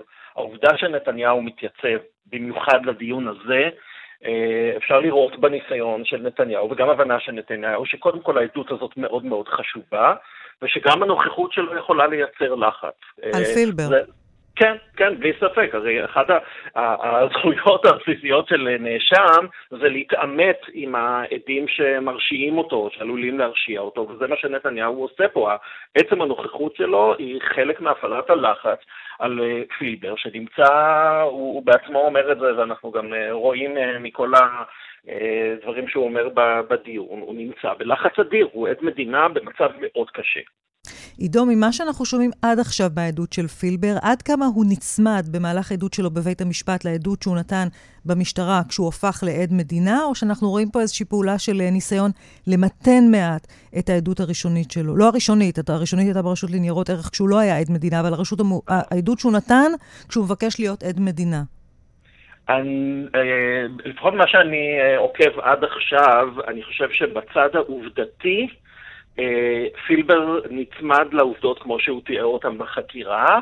יש איזושהי אה, מוזיקה או מנגינה קצת, אה, שעוטפת את זה קצת אחרת. כלומר, אני חושב שפילבר מנסה לצייר את עצמו כיותר עצמאי ממה שהוא אה, ראה, הוציא את עצמו בחקירה ובעימותים עם, אה, עם כל מיני אנשים שהובאו אה, לחקירה שלו. אה, מנסה, אה, מנסה לתאר, וזה זה גם היה בחקירה, אבל אה, נדמה לי שבמוזיקה זה קצת יותר מובהק עכשיו, מנסה לתאר את עצמו כמי שהאמין שהוא פעל אה, כדין, שהוא, אה, שהוא נכנס לסיטואציה קשה, למשרד קשה, שהמשרד היה לא בסדר והוא היה בסדר, כלומר הוא ניסה ליישר את הרגולציה העוינת כלפי אה, בזק, אבל העובדות הן... אה, אותן עובדות שהוא תיאר אה, בחקירה, כלומר, אה, הוא קיבל הנחיות מבנימין נתניהו למעשה לנסות לשחרר חלק מהדברים שמאוד הפריעו לשאול אלוביץ' ולבזק. ממה שאתה שומע עכשיו מהעדות שיוצאת מפילבר, שהוא אמר, נתניהו קרא לי, אנחנו ישבנו ביחד, ואז הוא אומר לי, אלוביץ' פנה אליי, הוא אומר שהמשרד עושה לו בעיות. בוא תראה אם אתה יכול אה, למתן, הוא אמר לו, אל תעצור את התחרות, אבל אם אתה יכול מעט למתן את זה, ואז באותה שיחה, נתניהו קושר את זה, או מדבר על עוד כמה נושאים, וגם מכניס את הנושא הזה של מיזוג בזק ויס, הוא קושר את הכל באותה שיחה עם שלמה פילבר. עד כמה הדבר הזה משמעותי, דרמטי, לאשמה של השוחד? אה, זה מאוד חשוב. אה, זאת אותה שיחה שנקראת שיחת ההנחיה. תראי, בעבירת שוחד, מה שהפרקליטות אה, צריכה להוכיח זה שבנימין נתניהו, הוא הנאשם בקבלת השוחד, הבין שהוא מקבל טובת הנאה בעד משהו שהוא יכול לעשות במסגרת תפקידו, במקרה הזה תפקידו הוא שר התקשורת. טובת ההנאה אנחנו כבר יודעים, שמענו הרבה מאוד עדויות, טובת ההנאה זה ששאול אלוביץ למעשה העניק לנתניהו את השליטה בוואלה באמצעות כל האנשים. שהופעלו. עכשיו, למעשה לפי החוק אפשר להרשיע בשוחד גם בלי שנתניהו יעשה משהו. Mm-hmm. הוא פשוט יודע שהוא מקבל טובת הנאה כי אלוביץ' רוצה ממנו משהו, בגלל זה הוא מקבל את, ה, את השליטה בוואלה, בהנחה שזה מה שהשופטים גם יחשבו. אבל ברגע שפילבר מצרף לנו עוד נקודות לפאזל, אנחנו יכולים להבין, או ההערכה של הפרקליטות היא שהשופטים אה, יבינו בחיבור הנקודות, שנתניהו היה מודע לזה שהוא מקבל את, אה, את השליטה אה, באתר וואלה כדי לעשות משהו במשרד התקשורת. אבל זה מה שאלוביץ רוצה ממנו, וכשנתניהו נותן באותם זמנים שבהם מצד אחד הוא קיבל את, אה, את השליטה בוואלה, הוא גם נותן את ההנחיה הזאת לפילבר, זה מחזק את התובנה של אדם שמסתכל על נתניהו ויודע שהאיש הזה חד, חריף, ככה מתארים אותו שני עדי המדינה. נכון. אה, חד, חריף, מבין מאוד, כמו שאת אמרת, אה, אה, מבין מאוד את עולם התקשורת, ומאוד עסוק בעולם התקשורת, ברמת הכותרת, ברמת הכתב, אז, אז מה עובר לו בראש? האם הוא לא מבין ששאול אלוביץ' נותן לו שליטה בוואלה כדי שהוא ישחרר לו פקקים במשרד התקשורת? השופטים צריכים להבין את זה. יש פה עוד נקודה, שנתניהו, שמכהן באותה תקופה כשר התקשורת, מקבל שיחות מאלוביץ', ו- ו- ועושה דברים שאלוביץ' מבקש ממנו, או פועל לטובת אלוביץ'. איך נתניהו היה אמור בכלל להגיב לשיחה הזו של אלוביץ'? הוא הרי אומר לפילבר, אלוביץ' פנה אליי ותראה מה אתה יכול לעשות. עד, עד כמה זה מקובל, התנהלות כזו? במיוחד בזמן של אירוע דרמטי כל כך כמו המיזוג של יס ובזק. אז uh, מה שאמור היה לקרות זה ששר התקשורת צריך קודם כל להסתמך על העמדה של הגורמים המקצועיים במשרד. Uh, הוא יכול. להנחות אותם בכל מיני דרכים, השאלה היא uh, עד כמה ההנחיה סוטה מהצורה, וגם הצורה מקובלת לפעול, וגם עד כמה יש גילוי לפניות האלה משאול אלוביץ', וזה אחד הדברים המאוד מאוד בעייתיים. נתניהו לא גילה. למי? לאנשי משרד התקשורת, לאנשי משרד התקשורת. אה, כשר, שהוא פועל לקדם אינטרסים של מישהו שיש לו אה, קשרים איתו, אה, קשרים שנתניהו הגדיר גם כחבריים, הרי בסופו של דבר היועץ המשפטי לממשלה מנדלבליט אסר על נתניהו בשלב מסוים לעסוק בענייני בזק. כי הוא mm-hmm. הבין שיש יחסים חבריים בין שאול אלוביץ' לבין בנימין נתניהו, או בין, בין הזוגות. אה, למעשה. ו, ולכן אחד הדברים שלא כל כך מתעסקים בו, אבל, אה, אבל ב, הוא ברקע המשפט, זה שבתיק 4000 נתניהו נאשם גם בעבירה של הפרת אמונים. Mm-hmm. עבירה שמספיק ניגוד העניינים שלא נחשף, כדי שהיא תתקיים. ולהערכתי, לפחות את המשפט עד עכשיו, בעבירה הזו, מצבו של נתניהו לא טוב. של הפרת אמונים. נכון. ובשוחד? אה, גם בשוחד אני חושב שמנטרלים אה, את הרעש הפוליטי מסביב למשפט, אני חושב שהפרקליטות אה, יכולה להיות שבעת רצון, לפחות מההתקדמות עד עכשיו. יש הרבה שאלות שאנחנו לא כל כך יודעים לענות עליהן, כי הם נמצאים במוח של השופטים. למשל, האם השופטים באמת חושבים ששליטה בכלי תקשורת היא מתת, היא, היא שוחד? אה, הם, אה, השופטים די שומרים את הקלפים במשפט הזה קרוב לחזה, קשה לנו לדעת על מה הם חושבים ותמיד אפשר להיות מופתעים וגם עוד לא שמענו את אה, פרשת ההגנה, את הסנגוריה, אנחנו בינתיים שומעים רק כדי תביעה, אז, אז אף אחד לא, לא הייתי מציע לאף אחד להמר, אבל אני חושב שעד עכשיו המשפט מתקדם בצורה שהוא, שהיא פחות או יותר מה שהפרקליטות תכננה כן. בשלב התביעה. דוקטור עידו באום, אני מאוד מודה לך, תודה רבה עידו. תודה לך, ליאל. מצטרף אלינו כעת רביב דרוקר, בחדשות 13, שלום רביב. אהלן, מה העניינים? מפתיע אותך האופן שבו פילבר מעיד הבוקר? היא מרתקת אותי, האמת. זה מאוד מרתק, ללא ספק, כן. זה מין משחק מאוד מאוד עדין שהוא משחק, שהוא מנסה לא להתכחש לעדותו כעד מדינה, כדי לא להסתבך בכתב אישום ובהכרזה כעד עוין, ומצד שני, לסחוב כמה שיותר, כמה שיותר לטובת נתניהו ולהמעיט בפליליות של המעשים. אני קראתי הבוקר טור שאתה מפרסם, שכתבת שפילבר הצליח בתחילת דרכו במשרד, הת... במשרד התקשורת לתעתע בך, אבל לאחר מכן אה, זה כבר השתנה. הלוואי וזה היה רק בתחילת דרכו במשרד התקשורת. המבוכה שלי הרבה יותר גדולה, הוא הצליח לתעתע ב-20 שנה. ספר. פחות או יותר. אני הכרתי את פילבר מתחילת דרכו בקמפיין הליכוד ב-98 לדעתי, או משהו כזה. ואני תמיד, אתה יודע, דעותיו לא דעותיי, אבל תמיד ראיתי בו בן אדם ישר, הגון, שמנסה לעשות את הטוב, הוא היה איש של נתניהו, בסדר גמור, זה הכי לגיטימי בעולם. אבל כשהוא בא למשל למשרד התקשורת, הוא מכר לי ואני קניתי את זה. ממש, בושה להסביר, אבל ש... שהוא לא הולך להיות עבד של נתניהו, שהוא הולך להיות אדם מקצועי, אה, להפתיע את כולם, שכל מי שחושב שהוא הולך להיות הזרוע הארוכה של נתניהו, ממש לא. אה, הוא יודע בדיוק מי זאת שרה ומי זה יאיר, ואיך דואגים להוציא מנתניהו את הטוב ולהרחיק ממנו את הרע, כי בנתניהו יש גם הרבה טוב. הוא אמר לך דברים. כאלה בעבר? בטח, ברור. שהוא בא במקום אחר, בגיל אחר, במעמד אחר, אה, בלי תלות כלכלית, שהוא כבר היה בעסקים, הוא יודע בדיוק. בטח, כל המשפטים האלה ועוד רבים אחרים. ו... ואז? ואז גם כשהוא היה בתפקיד בהתחלה, ראיתי את העיתונות הכלכלית וזה זה היה נראה חשוד, אבל עוד לא הייתי סגור על עצמי, והייתי מדבר איתו, והיו כל מיני הסברים, ו... ולא הייתי סגור על עצמי. כשאתה רואה את חומר החקירה, שהוא על עצמו מעיד איך הוא היה סמרטוט, ואיך הוא היה בובה, ואיך הוא פוגש בפגישות חשאיות את בכירי בזק, ועושה מה שהם רוצים, ולוקח מסמכים שלהם ומציג אותם כאילו זה מסמכים שלו, ומקדם את הדברים שהם, רוצה, שהם רוצים לפעמים בלי להבין מה הם רוצים, ומדכא את הבכירים במשרד התקשורת ומרחיק אותם שחושבים אחרת, הייתי פשוט מזועזע. מזועזע כמה מטומטם הייתי, וכמה פילבר בסופו של דבר היה לחלוטין העבד של נתניהו. כך הוא מציג את עצמו, אגב, בחקירתו המשטרה. היום בבית המשפט המחוזי בירושלים הוא אומר דברים אחרים. Mm-hmm.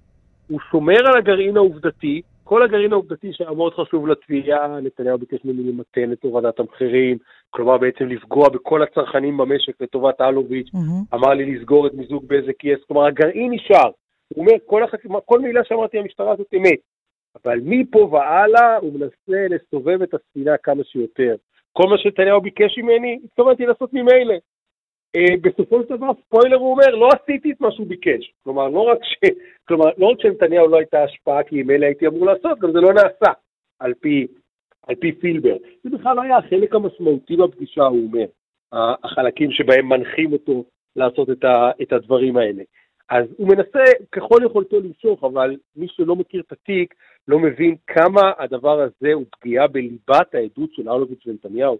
כי נתניהו, לכל חקירותיו, אמר, אני מעולם לא דיברתי עם אלוביץ' על רגולציה. Mm-hmm. על כל הדברים האלה של בזק, אני לא דיברתי איתו ולא הבנתי. כן, הוא היה מזה, הוא היה מתלונן לבוכה, אבל אני לא דיברתי איתו על זה. את הפגישה עם פילבר הוא בכלל לא זוכר, נתניהו. הנחיה כזאת הוא בחיים לא נתן. אז הדבר הזה שפילבר בא ואומר, דווקא מתוך העמדה שאני אוהב את נתניהו, אהבתי אותו אז, אני אוהב אותו היום, הוא אומר היום בבית המשפט, אחד המנהיגים הגדולים ביותר שקמו לעם היהודי, אה, איש ימין שבגללו הימין נמצא איפה שהוא נמצא, כל הדברים האלה, שזה בא מאחד כזה, שבסוף שם עובדות שהן עובדות בסתירה מוחלטת לעמדת נתניהו ולעמדת אלוביץ', אז אין ספק שעד עכשיו התביעה יכולה להיות שבעת רצון, גם אם יהודית תירוש התובעת שם עוברת אה, דקות מאוד מאוד קשות, כשפילבר כל הזמן מנסה לסחוב לאחור.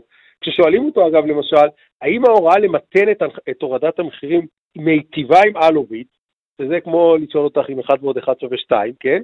הוא מתחיל להגיד, מה זה מיטיבה? מיטיבה זה פוגע במישהו אחר, ומתחיל להתפלסף, והיא עומדת על שלה להיטיב, להיטיב. הוא אומר לה בסוף, כן, אבל אחרי שבדקתי, התברר לי שפגעו באלוביץ' פגיעה לא מוצדקת, והיה מגיע לו שימתנו את הורדת המחירים. כן. זאת אומרת, בעצם הוא עשה צדק איתנו הצרכנים, שהוא לא הוריד את המחירים אה, כמו שהיה צריך. רביב, אני רוצה לשאול אותך, מההיכרות שלך עם פילבר, ואתה אומר שאתה מכיר אותו שנים, עוד כן, מהתקופה שהוא היה רלה של אה, נתניהו. עוד לפני כן. עוד לפני כן. כן. מההתרשמות שלך, אני, אני רוצה רק לחדד דברים שאמרת קודם לכן, שאתה שמעת את שלמה פילבר אומר, אומר לך בעצם, הפעם זה יהיה אחרת. אני אתנהג אחרת. אני כבר יודע מי זאת שרה נתניהו, אני אתנהג אחרת, אני אראה לכולם שאני ענייני ומקצועי. אבל בסוף, משמעית. אבל בסוף אתה אומר שהוא לא יתנהג אחרת. היום הוא אומר מעל הדוכן, בנימין נתניהו הוא מושא הערצתי, אני אוהב אותו גם היום. אני אשאל אותך שאלה מאוד מאוד עדינה, אבל מההתרשמות שלך וההתנהלות שלו, הוא יותר אוהב את נתניהו, או מפחד ממנו מאוד מאוד? אני חושב שהוא מעל הכל, הוא גם אמר את זה היום, הוא מעריץ את נתניהו.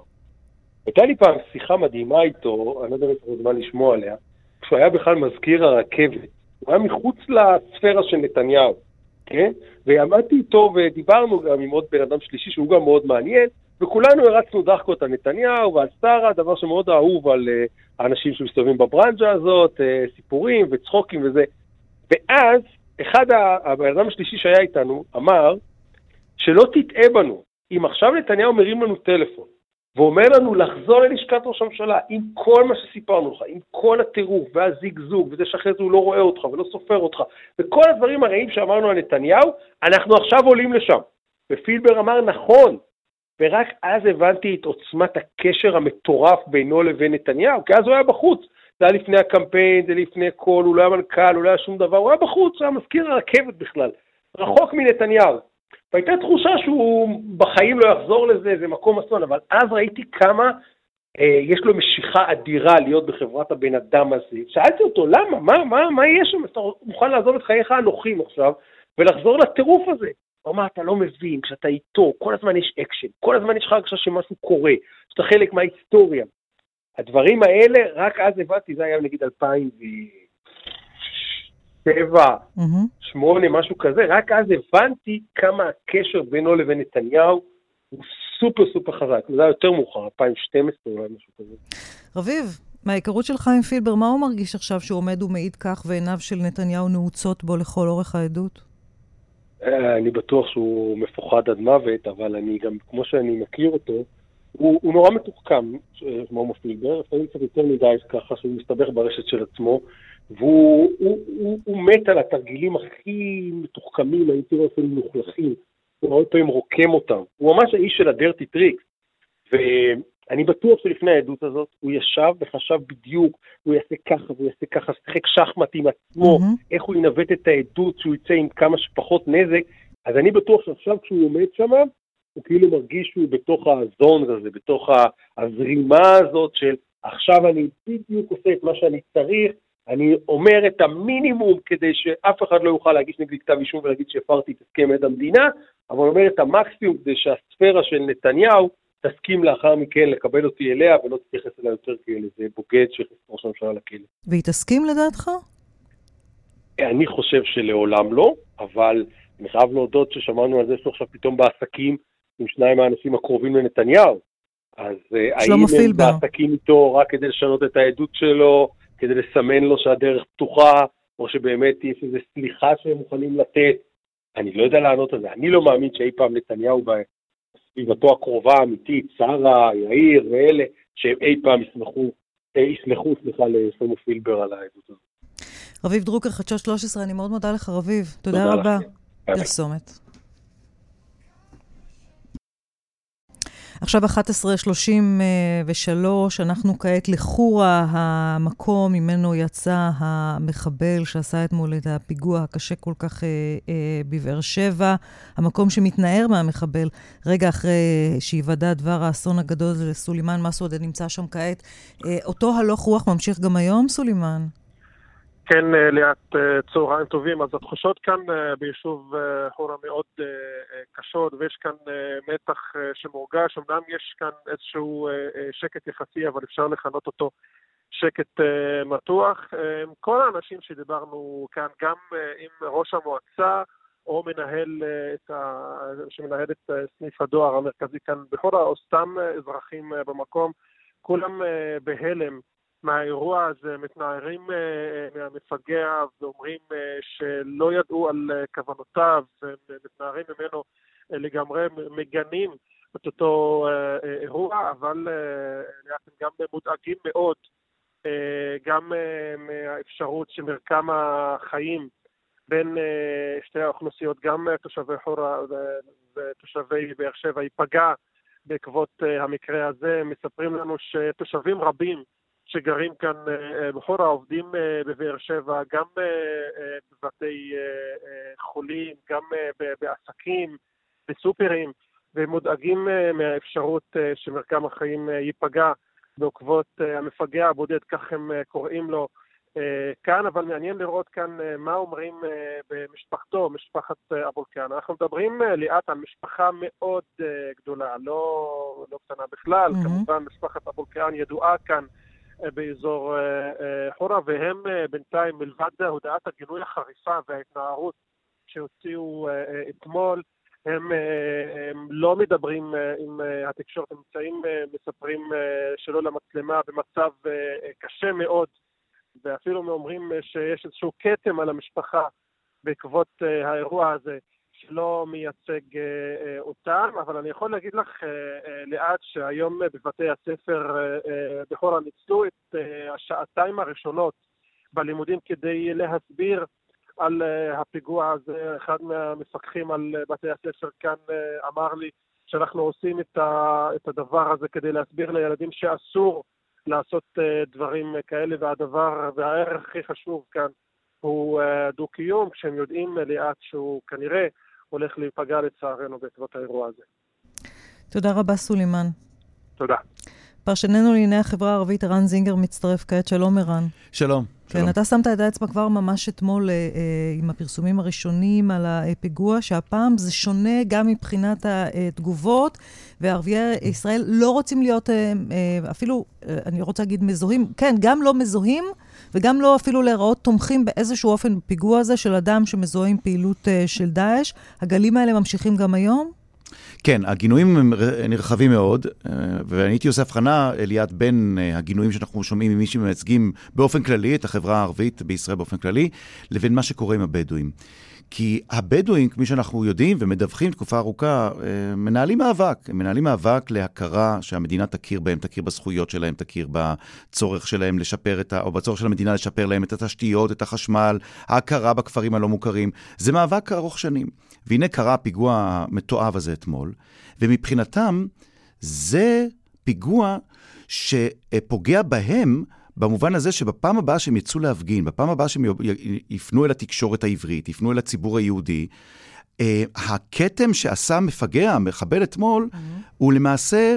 אה, פוגע בהם בצורה כזאת שיהיה להם, להם הרבה יותר קשה עכשיו להיאבק ולהוכיח את צדקת דרכם, כי הוא עשה מעשה שלא עושים, אבל, אבל בעיקר שלא עושים בתוך תקופה שבהם הם מנסים להוכיח שהם פועלים אחרת, שהם רוצים mm. להיאבק בצורה אחרת למען אה, קידום הזכויות שלהם. אני בכלל עושה, את יודעת, אני אפילו לא מדבר על המאבק הכולל, כן? המאבק ב, בכל מה שנוגע להכרה בזכויות הפלסטינים, אוטוטו רמדאן, והניסיון לקשור, או יש מי שמנסים לחבר בין המאבק של הפלסטינים לבין האוכלוסייה הבדואית בנגב וכולי וכולי. לא, אני מניח את זה בכלל בצד. מדובר על המאבק של הבדואים שהמדינה תכיר בהם, ואכן, בעשור, אה, שניים האחורים, האחרונים, ליאת, החברה הבדואית השתנתה מאוד, את רואה בעיקר בכל מה שקשור לנשים שהולכות ללימודים במוסדות להשכלה גבוהה. המספרים הם באלפים, רבים מאוד, של אנשים שהולכים אה, אה, ללמוד באוניברסיטאות. אה, משהו התקדם, משהו השתנה בחברה הזאת, ופתאום בא המחבל אתמול, לוקח אותם לאחור. ו... כמובן, הוא גורם להם, הוא, הוא פוגע בהם בניסיון שלהם להראות, אנחנו, אנחנו התקדמנו מאז, אנחנו הלכנו למקום אחר. זאת נקודה שאני רוצה להדגיש אותה. נקודה אחרת, הד... השיח הרדיקלי ברשתות, השיח הדאעשי, הדאעשיסטי, שכולנו, ואני אומר כולנו, אני מדבר לא רק יהודים, גם ערבים, היינו בטוחים שזה מאחורינו, וזה לא מאחורינו. פיגועים של דאעש נמשכים כל הזמן, גם זה פה ושם מופיע באירופה, שפתאום את שומעת באיזה תחנת רכבת בגרמניה, מישהו שולף סכין ומתחיל לשחוט שם אנשים, mm-hmm. וגם במזרח, במקומות שאנחנו לא, לא דמיינו שזה עדיין קורה. זה קורה, וזה קורה גם פה. עכשיו, כשאת קוראת את הגינויים החריפים שמגיעים באופן כללי מפוליטיקאים ערבים, באופן ספציפי מבדואים באזור הנגב, באזור הפזורה, את קוראת שמעבר לחשש שלהם שהפיגוע הזה יפגע ביחסים עם היהודים, הם חוששים מאוד ממה שדאעש עושה להם לתוך החברה שלהם. זה שיח שיש לו קרקע פוריה להתפשט בו. זה, זה שיח ש, שיש בו, שהוא חבית חומר נפץ שקל מאוד לנפץ, לפוצץ אותה. כי כשאת נמצאת בתוך סיטואציה של מאבק בממסד, את יודעת, מאבק שהוא, שהוא בגדול, כן, חוץ מאירועים כאלה ואחרים, הוא מאבק שהוא, שהוא הפגנות, הם, אמ, הם, אמ, קריאות לציבור לתמוך בזכויות שלהם, את יודעת מה, אפילו המאבק שעושים פוליטיקאים, אה, חברי כנסת אה, אה, ערבים, שמנסים לייצג את הזכויות, או מנסים לקדם את הזכויות של הבדואים בכנסת בכל מיני חוקים, זה הכל במסגרת הלגיטימיות. ופתאום הגיע הפיגוע הזה, שכמו שאמרתי, הוא עלול... לנ... ל... לא רק לפגוע ביחסים עם היהודים, הם פוחדים שזה ייתן רעיונות, ופה החשש הגדול, ייתן רעיונות לחקיינות, לחיקויים בתוך הדור הצעיר. הבעיה מספר אחת היום, לא רק של מדינת ישראל, ושל, ושל מערכת אכיפת החוק, ושל מערכת החינוך הישראלית, הבעיה מספר אחת של הדור, אה, של דור ההורים הבדואים, זה איך מתקשרים עם הילדים, ואיך מנסים לגרום לזה שהילדים האלה יתרחקו, אם בכלל אפשר לעשות את זה, מהשיח האלים וה... אה, לפעמים יש לומר, מעודד mm-hmm. אלימות ברשתות החברתיות. ואז מגיע הפיגוע אתמול, ולמעשה אמ, גורם לחשש הכבד הזה. ולכן, אני, כשאני קורא את, ה, את הגינויים בעברית ובערבית, אני רואה בעיקר חשש לא ממה יעשו היהודים. בסדר, יהודים יחרימו אותנו, יהודים עכשיו אה, יחששו מאיתנו, יהודים יגידו, אני לא רוצים פה בדואים, בסדר, את זה נעבור, כבר היינו שם. את, את רואה מעבר לזה, בין השורות את קוראת שהם פוחדים שזה משהו שהולך לפגוע בהם. וזו הסיבה שראינו אתמול את הגינוי הזה. זה לא מחבל שיצא להגן על זכויות הערבים, זה לא מחבל שיצא למען שחרור פלסטין, זה מחבל שיצא לשחוט כדי לשחוט, לשחוט יהודים. לשחוט עם סכין, לא עם הנשק הלא חוקי, הרובים והאקדחים, עם סכין. אה, אה, מעשי שחיטה או מעשי, מעשי אה, רצח מתועבים, שהחשש הכי גדול שהם הסרטונים האלה שראינו שרצים אתמול. שיבוא עוד מישהו שיגיד, אני רוצה גם להיות כזה, אני גם רוצה, בצורה מעוותת ומסולפת, אני גם רוצה להיות בטל, אני גם רוצה להיות גבר, mm-hmm. אני גם רוצה לשחוט ככה. זה החשש הגדול, הגדול מאוד עכשיו. בתוך החברה הבדואית, ולכן הגינויים, ולכן גם המצב המאוד מורכב שהם נמצאים בו, ליאת, מצד אחד, הם, רוצים, הם אומרים למדינת ישראל, בואי תעזרי לנו לטפל בפשיעה. מצד שני, הפשיעה הזאת משתוללת. אני, אני, אני נזהר מאוד אה, לחבר בין הפשיעה היומיומית נכון. לבין מה שראינו אתמול. אבל, אבל איך את, איך את מטפלת במעשי אלימות או במעש, במעשה רצח כזה, כשראינו אתמול בבאר שבע, בלי לקבל עזרה מהמוסדות של הממסד שתפקידו לטפל בזה. כלומר, ואת יודעת מה, אני גם לא בטוח שהממסד, כן. זה, זה אירוע כל כך חריג, אני, אני מסתכל גם במדינות בעולם, אלה פיגועים שמאוד קשה לאתר אותם, אבל אפשר למנוע לפחות את ה... או, או זה, זה לפחות מה שאנשים שאומרים לי עכשיו בשעות כן. האחרונות, אפשר לפנות אל מי שיכולים לחנך ולהרחיק את הילדים, להרחיק את, ה, את האנשים שקל מאוד uh, לשטוף להם את המוח ולהסיט אותם, קודם כל להרחיק אותם מסרטונים כאלה ו, ומניסיון. לחקות את מה שראינו אתמול. ללא ספק, ערן, תודה רבה לך. תודה. עמוס הראל, פרשן צבאי הארץ, מצטרף לנו כעת. שלום, עמוס. שלום, לאה. אולי נדבר באמת על העיתוי, עיתוי אה, נפיץ מאוד, ומה זה אומר לגבי התגובה הישראלית? איך צריך להגיב לפיגוע הזה? תראי, העיתוי הוא כנראה מקרי. אה, המחבל פה מתנהל על פי איזה סדר יום אחר. התגובה המיידית, ברשתות החברתיות, אחר כך שחלק מהפוליטיקאים, הייתה לכרוך את הכל ביחד. כן, אנחנו שמענו הרי ש...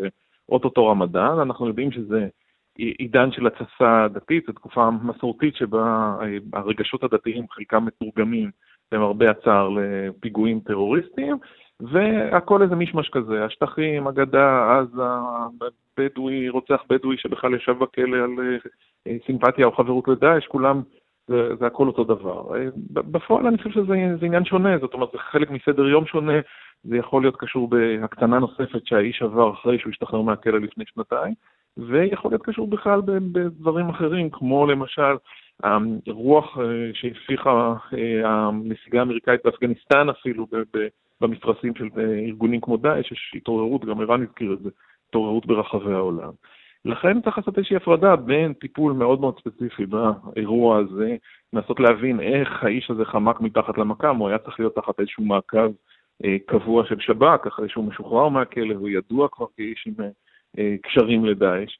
אה, ואת העניין הזה צריך לבדוק ולנסות לברר ככל האפשר, האם יש עוד אנשים בתוך העדה הבדואית בנגב שמתכננים דברים מהסוג הזה. ומצד שני, להסתכל באופן נפרד על השטחים. נכון שבמזרח ירושלים הייתה סדרת פיגועים, היו שישה פיגועי דקירה ושונים בתקופה האחרונה, שבהם נפצעו ישראלים. לא הכל זה בהכרח מקשה אחת, ודווקא מה שאנחנו רואים ביהודה ושומרון, בגדה מצד הרשות הפלסטינית, ועוד יותר אפילו מצד חמאס, חמאס לא נהיו ציונים פתאום, אבל אפילו חמאס ביחסם לישראל בשבועות האחרונים, מה שמשודר משני המקומות הללו, לפחות מהשליטות, זה אנחנו רוצים שקט, אנחנו רוצים לעבור את רמדאן בשלום, אנשים לא היו בהר הבית כבר שנתיים, אה, שנה אחת בגלל הקורונה, שנה שנייה בגלל שומר החומות בעזה, ולכן יש אינטרס שם בשני המקומות לנסות ולשמור על השקט. אני לא בטוח שזה יעבוד, אבל כרגע לפחות הנטייה במערכת הביטחון היא לא להמליץ על צעדים גורפים בשטחים, אלא להמתין עוד קצת, אולי אפילו לאפשר את המשך ההקלות, אה, בתקווה שהאירוע לא, לא יתלקח למשהו חמור יותר תוך כדי רמדאן. עמוס, עד כמה חמור המחדל על פניו המחדל אה, בעובדה שהמחבל הזה שוחרר מהכלא לפני שלוש שנים, אתה אומר שייתכן, הוא גם כך היה תומך של דאעש קודם לכן, הוא רצה להגיע לסוריה כדי לסייע להם בלחימה, הוא יושב כאן בכלא הישראלי ארבע שנים, משתחרר, ואתה אומר ככל הנראה הוא הסלים. עד כמה חמורה העובדה שכוחות הביטחון לא היו מספיק ערים לכך? זה נראה אז... שלא היו מספיק ערים לכך אם בשורה התחתונה הוא הלך וביצע פיגוע כזה. אז קודם כל התשובה טמונה בשאלה שלך. ברור שהיה פה מחדל, זאת אומרת, התוצאה הסופית היא נוראה.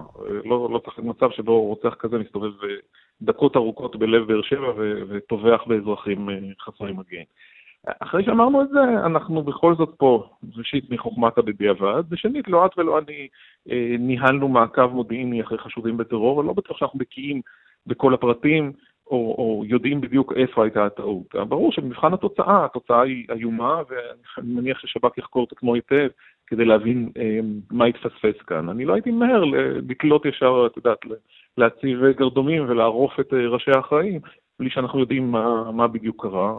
אה, מעקבים של ארגונים מודיעיניים, תמיד יש בהם פערים. וצריך להגיד עוד דבר, ככל שאנחנו יודעים כרגע, לא היו שותפים למה שהוא עשה. הוא לא היה צריך איזשהן הכנות מיוחדות, הוא היה צריך למלא אה, דלק במכל אה, של הרכב שלו ולצאת לדרך עם סכין שהוא בוודאי לקח מהמטבח. הוא לא הצטייד בנשק בלתי חוקי, הוא לא, ככל שאנחנו יודעים, לא עמד בקשר עם פעילי דאעש בסוריה שאמרו לו, אה, לימדו אותו איך להכין פצצות. הוא לא השאיר בו איזה סימנים אה, מעידים מובהקים. אנחנו שומעים שעצרו את האחים שלו, אני מניח שהם יחקרו עכשיו, ינסו לברר האם אה, היו... איזשהם סימני אזהרה שהוא פיזר סביבו, בוודאי יבדקו התבטאויות שלו ברשתות החברתיות, אולי כתב איזה פוסט אה, אישי או דברים אחרים שהיו יכולים להעיד על זה. כרגע לפחות, לפי מה שטענו בשב"כ אתמול בערב, לא היו סימנים אה, ברורים ומובהקים שהיו צריכים להצביע על זה, אבל זה, זה יחייב חקירה, ואני מניח שהיה פה, אני לא יודע אם מחדל, אבל בוודאי תקלה אה, שסייעה לתוצאה הזו. עמוס הראל הארץ, תודה רבה לך. תודה רבה לך. פרסומת. 11.51, אה, ממש ממש לסיום, כמה מראות בכל זאת אה, שטיפה יחממו לנו את הלב ביום הקשה הזה, למשל מראה השלג בהר מירון, רובי אמרשל... אה, שרון וקסלר, שלום שרון, כן. הצפון זה רובי, את יודעת. זו המילה הנכונה, אבל כן. את כן. הלב, את הלב קצת. את הלב, את, לגמרי, לגמרי. טוב, אז זה באמת מראה משובב מהבחינה הזאת. אני רגע מסתכלת לראות מה אני רואה מהחלון. הייתי אומרת שזה גם יש לי פה איזה שהם אה, ברד עכשיו כבד יורד אה, כאן בהרי ירושלים.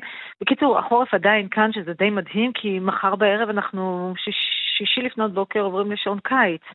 אה, ואנחנו ככה בתחושה, בשיאו של החורף, שלג יורד במספר מקומות בערי הצפון, שלג יכול לרדת גם בערי המרכז. עכשיו לדעתי יורד לי פה משהו מעורב, אה לא, זה ברד. אמ, אז גם בערי המרכז ככה מאוד חורפי, ירידה בטמפרטורות ניכרת באופן יחסי למה שהיה לנו אתמול. זה ימשיך ללוות אותנו. גם היום, הצפון כל הזמן, יש סיכוי לשלג, גם במהלך היום, גם מחר. מחר זה שיאו של החורף, עוד ירידה בטמפרטורות. שלג בערי הצפון, יכול לרדת גם שלג אה, קל בערי המרכז. לא משהו שיערם, ובכל זאת כן, בערי המרכז יכול לרדת מדי פעם. בצפון כן יכול להיערם, אבל לא משהו מאוד דרמטי. אה, ירידה נוספת בטמפרטורות, חשש מהצפות מחר לאורך מישור החוף, הרבה מאוד משקעים לאורך מישור החוף, כך שיכול להיות שיהיו ממש הצפות, חשש משיטפונות בנחלי מדבר יהודה וים המלח היום אה, בשעות, בשעות הקרובות, וגם מחר בעיקר. שישי המערכת תחלש כבר, תירגע, עדיין ירד גשם מדי פעם, אבל בעוצמה פחותה, וזה גם ילך ויתמעט במהלך היום. עד שליל שבת כבר כמעט לא יהיה שום דבר, ושבת אנחנו כבר בלי גשם, וככה עם הכניסה הרשמית לשעון הקיץ, אז משבת מתחילה עלייה כן. בטמפרטורות כן. שתימשך בשבוע הבא, וניפרד מהמראות המאוד יוצאים דופן האלה לתקופה הזאת. כן, מזג האוויר ממשמע את עצמו לשעון. תודה רבה, שרון. תודה. ממש לפני סיום, נותרו לנו עוד שתי דקות, אנחנו רוצים להתעדכן כעת בהמשך עדותו של שלמה פילבר בבית המשפט המחוזי בירושלים. אמוץ, ההיילייט של הדקות האחרונות? כן, אנחנו בעצם אה, שוב מסתובבים אה, סביב אותה אה, פגישת הנחיות, פגישה ראשונה קצרה בין נתניהו לבין המנכ"ל החדש בזמנו פילבר, כאשר הוא אומר לו שאלוביץ' פנה אליו, שיש לו בעיות עם המשרד, וכאן מנסה טובת לברר מטעם מה הוא הבין בזמן אמת, מטעם מה נתניהו פונה אליו, האם משיקולים מקצועיים או משיקולים אישיים, כי אלוביץ' פנה אליו, וכאן אנחנו רואים ככה את... פילבר מאוד מתקשה אה, להשיב על השאלה הזו, עד כדי כך שתירוש התובעת מבקשת להגיש את, את הודעות העד במשטרה mm-hmm. בגלל סתירה. אבל בסוף הוא, הוא בעצם אומר את זה, כן? אה, ברור, הוא אומר ככה לשופטים, ברור שהוא פנה, כי אלוביץ' פנה אליו וצריך לטפל בזה בגלל אלוביץ'. אז הוא אומר, ביקש לטפל בזה, כי זה אלוביץ'. אז נדמה לי שבעצם פה הוא כן אומר שזה, לא יודע אם טעמים אישיים, אבל... אבל זה, זה לא, לא רק מטעמים מקצועיים, זאת אומרת, הוא חוזר על זה כי זה אלוביץ', אז זה, זה נקודה אחת אה, שצריך לשים לב אליה. אה, גם אה, הוא מספר על החקירה שלו, שכאילו הציגו לו איזה, אה, אה, אה, כאילו שאלוביץ' ונתניהו משחקים בו, זה בעצם הציגו לו את זה בחקירת המשטרה. אז, והיום הוא מנסה בעצם למתן את העוצמות של הדברים שהוא אמר okay. אוקיי. בחקירה. כן, ואנחנו... זה דבר עם, שגם צריך לשים לב אליו. עם השורה החשובה הזו אנחנו נעצור, אתה תמשיך ותעדכן כמובן בתוכנית בחצי היום מיד אחרינו. עמוד שפירא, תודה, תודה רבה לך. נירית אושמן מיטרני ערכה את המשדר, שירלי וייל והדס בארי היו בהפקה, אמיר שמואלי על הביצוע הטכני, אוסקר טרדלר. טכנאי השידור שלנו בחיפה. מיד אחרינו בחצי היום עם אסתי פרז. אני ליאת רגב, ביום ראשון תשוב לכאן קרן נויבך בשעה 10. המשך ההאזנה מהנה לכולכם להתראות.